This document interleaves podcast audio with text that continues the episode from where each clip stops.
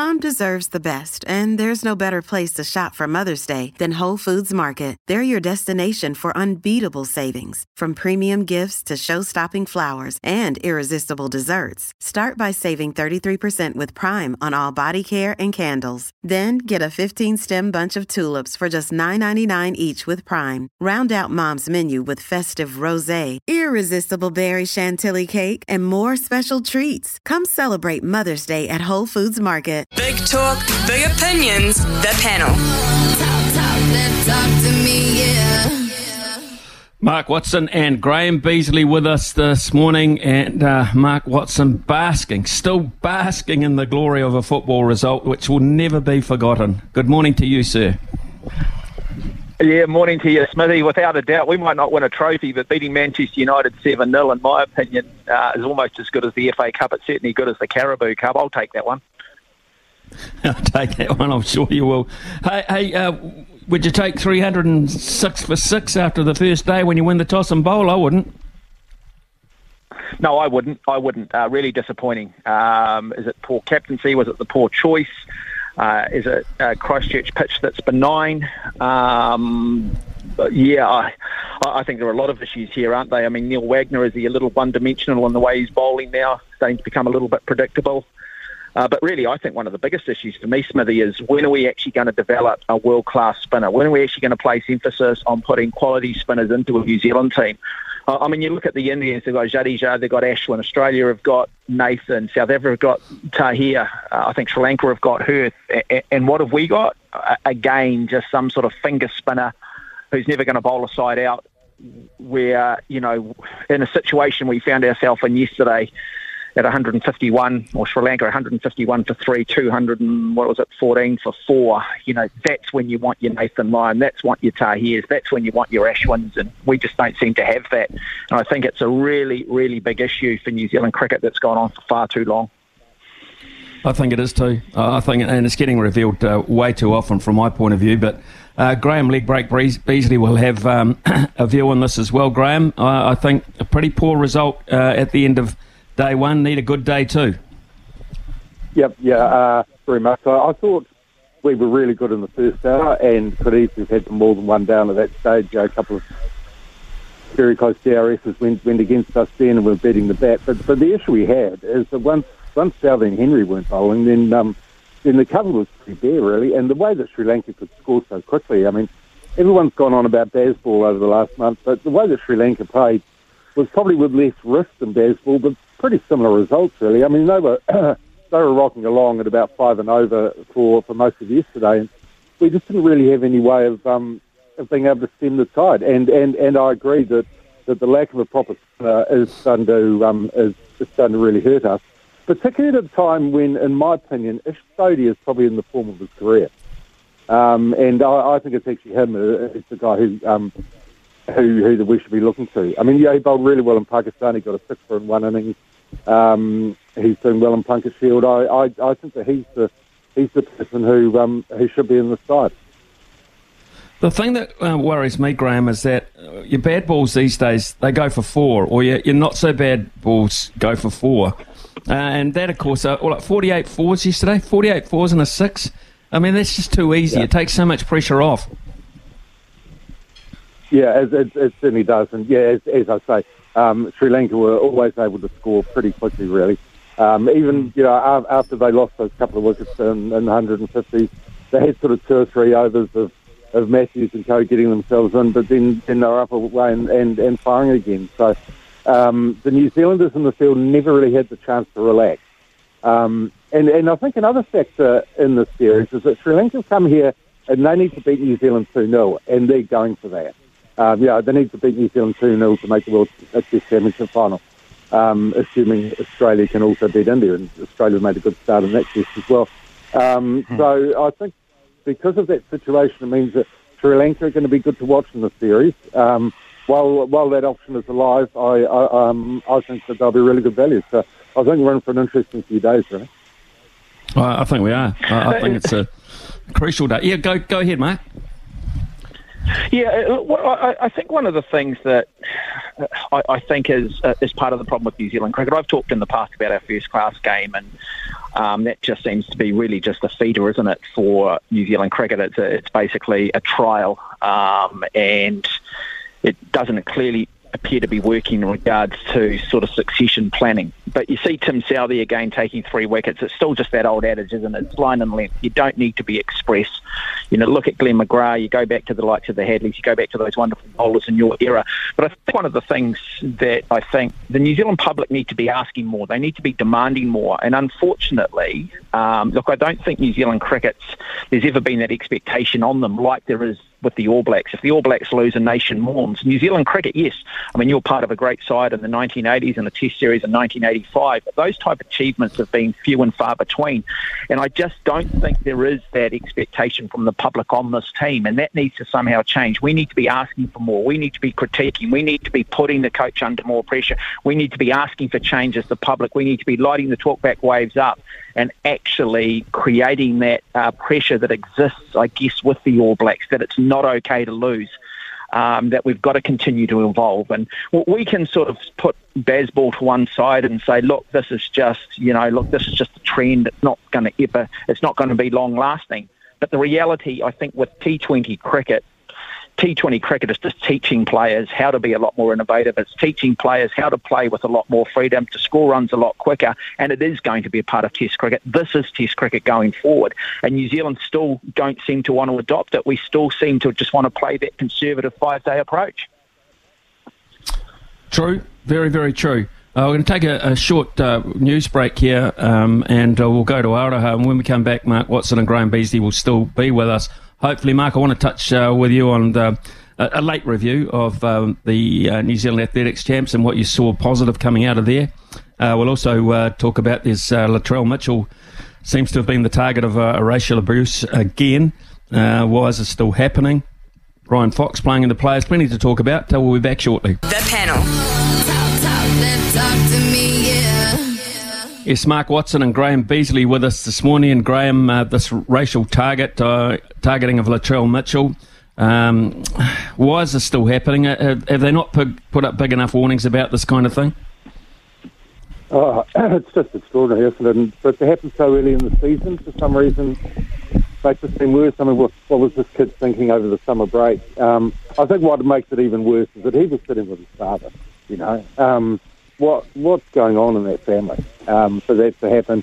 Um, you know, some someone just doesn't randomly throw out racial abuse uh, unless they come from an environment where that's pretty common. So I really hope they throw the book at him, and actually probably even more so at his father, um, because that's that's where it starts. And um, uh, yeah, you you sort of like to think that we're behind all of that. You know, there was that spell in um, European football in the 80s and 90s where it was was very common, and they've pretty much eradicated it there. They haven't fully eradicated it, but it's certainly better than what it was. And I'd like to think that that kind of stuff's behind us, but um, I guess all they can do is just keep on sending out the messages and to um, interact really harshly with with people like that that we got last night. Mark Watson, uh, we'll get away from that because um, athletics is uh, relatively clean in, in, that regard. Although I go back to the days, who were the, the, two guys with the black gloves? Was it Carlos Smith and somebody back in the day? Um, yeah, 19, uh, yeah 1968, yeah, with the Australian with the silver right. medal in between. That's correct, yeah. Mm. Um, okay, yeah. Uh, slightly yeah. less than the Olympics, but looking towards the Olympics. Um, can we um, can we take uh, a lot of positives out of uh, Newtown last weekend? Yeah, look, I think so. I spoke to you last week, and I, might have been a bit mm. tough on Eliza McCartney. I sort of thought she was probably jumping more in that sort of 430 to 440 range, but that performance of hers of 4 metres 60 is a big, big step up for her. Um, I'll be honest, I wasn't expecting that. Um, she'll be delighted with 4 metres 60. 4 metres 80 is going to get you close to an Olympic medal, and um, as we spoke last week, the key thing for her is just being able to stay injury free and now just be able to put layer and layer of training week in, week out, month in, month out with more competition. And she might just get back to her best. So I think that was a really, really pleasing moment. I think Jacko Gill beating Tom Walsh. I talked last week where I felt maybe that Tom Walsh might have just reached his ceiling with his throwing, but always felt that perhaps Jacko Gill still has a lot of improvement left in him.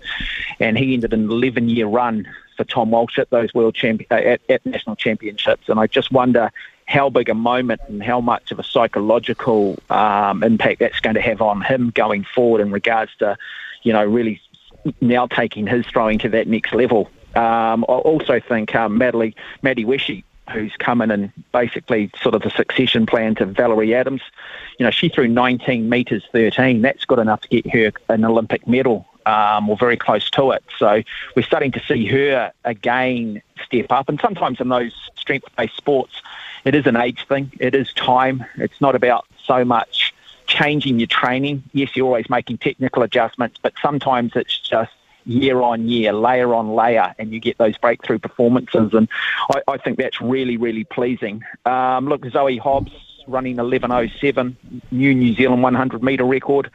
Uh, Tiaan Whelpton, he, he won his first national 100 metre title as well. So, look, I, I, think there is a lot to be excited about. But as I said last week, it, it's strange, isn't it? You know, we all grew up in that era where it's always been middle distance athletics that's dominated athletics, and now the blue ribbon events are the field events, whether it be in you know javelin throwing, whether it be in uh, the pole vault, or whether it be in the throwing events, and, and that's exciting because I, I, do think that we've got a population, particularly the Pacifica community, that I think are, are cut out for that, and hopefully what we're seeing is just the beginning of you know a, a new era in athletics.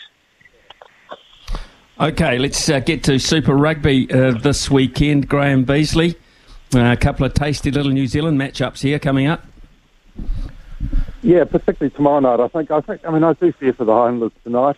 To be honest, um, I think it's going to be a really long season for them, especially when they play other New Zealand sides. I think once they get over the Tasman, they'll, they'll probably do a bit better. Um, but tomorrow night's going to be fascinating for mine. Um, Hurricanes are home against the Blues, and what's going to interest me is what kind of Hurricanes performance we're going to see, given the week they've had um, you know, losing their, their captain and the death player inspiration with all that controversy and um, and with the judicial process dragging out over 48 hours and all that kind of stuff. Is it going to galvanise them? Are they going to put in a game for Ardie, or will that have just been too much for them during the week, and um, and they'll really miss their talisman? Yeah, it, it can go either way. So it's going to be fascinating how that plays out. It's absolutely pouring down on Wellington at the moment, but um, hopefully we'll have cleared by tomorrow night. Okay, um, for you, Mark Watson, what are you looking forward to? I want to see Ruben Love. I want to see how good this guy is. Um, came on the radar last year.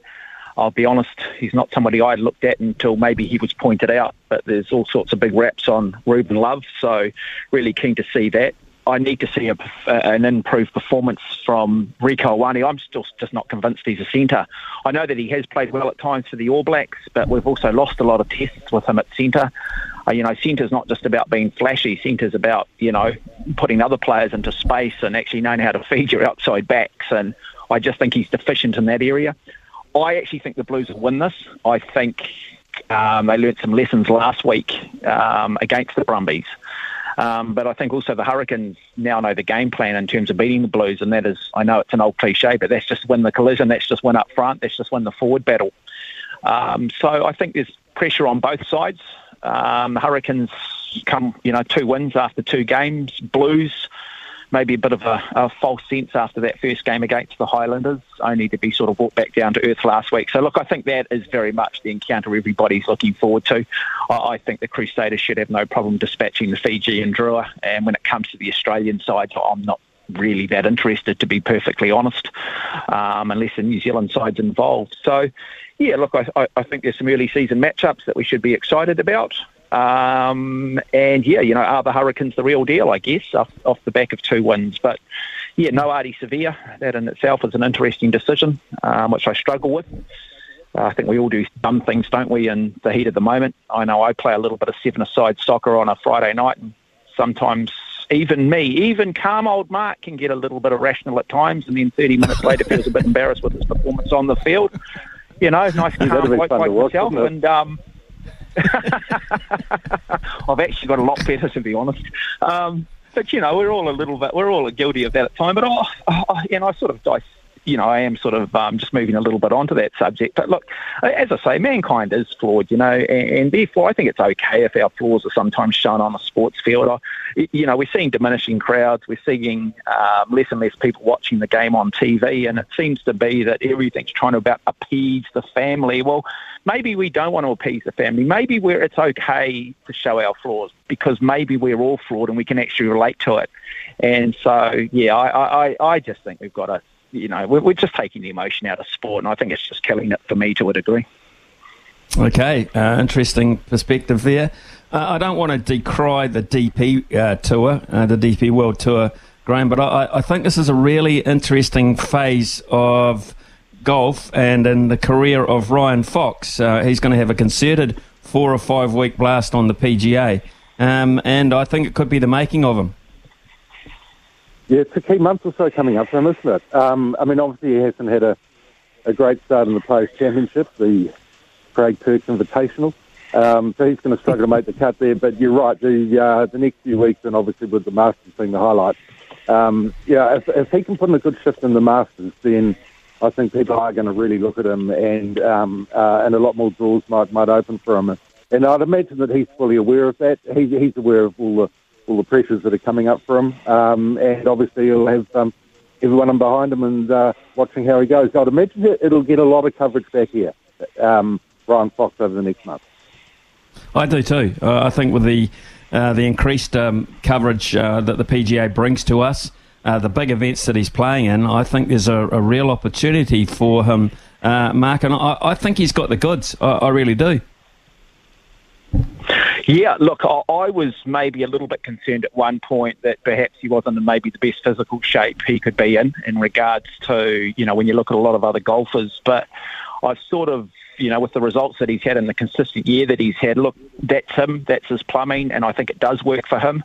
I look, you know, when you go to the Players' Championship, you've only got to go back and look at Craig Perks, don't you, in 2002. So you'll see a New Zealand flag, you'll see a New Zealand name etched on the walls, and I think that's enough belief there to say, hey, I can do this. Um, you know, you go back to Perks when he did win. I mean, that, that, those last four holes were some of the best golf you could watch.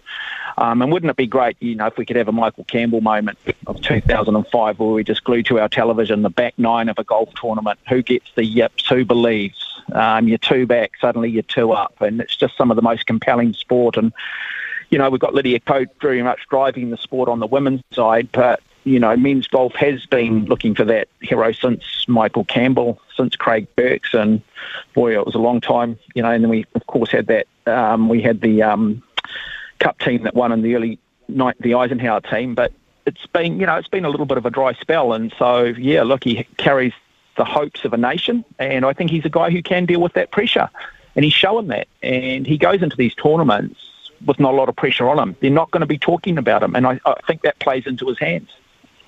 I do too. I think you summed it up beautifully. And because of that, I'm going to reward you, um, Mark Watson. Uh, I just want you to sit back. Graham Beasley, thank you very oh, much no. uh, for your. No, thank don't. you very, very much. No, I've got to oh, do this. Oh, hey, Graham, Graham, sing along, sing along, sing along, boys, sing along. Turn it up, turn it up. Everybody around the country, oh, wind your windows I might be down. hanging up, You know you want to. You know you want to. oh, no. Oh, that's beautiful. I'm getting emotional. of the I'm getting emotional. Oh, God, you're a hopeless romantic, Smithy. how, does, how does Spurs oh. go against oh. AC Milan? Oh, we shouldn't mention that, should we? No, not too good. Oh, sing it, sing it, Smithy. I know you no, want to. Come on. Another Turn it up. Sing it, sing it. There's other songs from Gerry and the Pacemakers that I prefer, to be perfectly honest. Mate, what an anthem, mate. I've got goosebumps. all together, people, all together. Sing it loud through the way.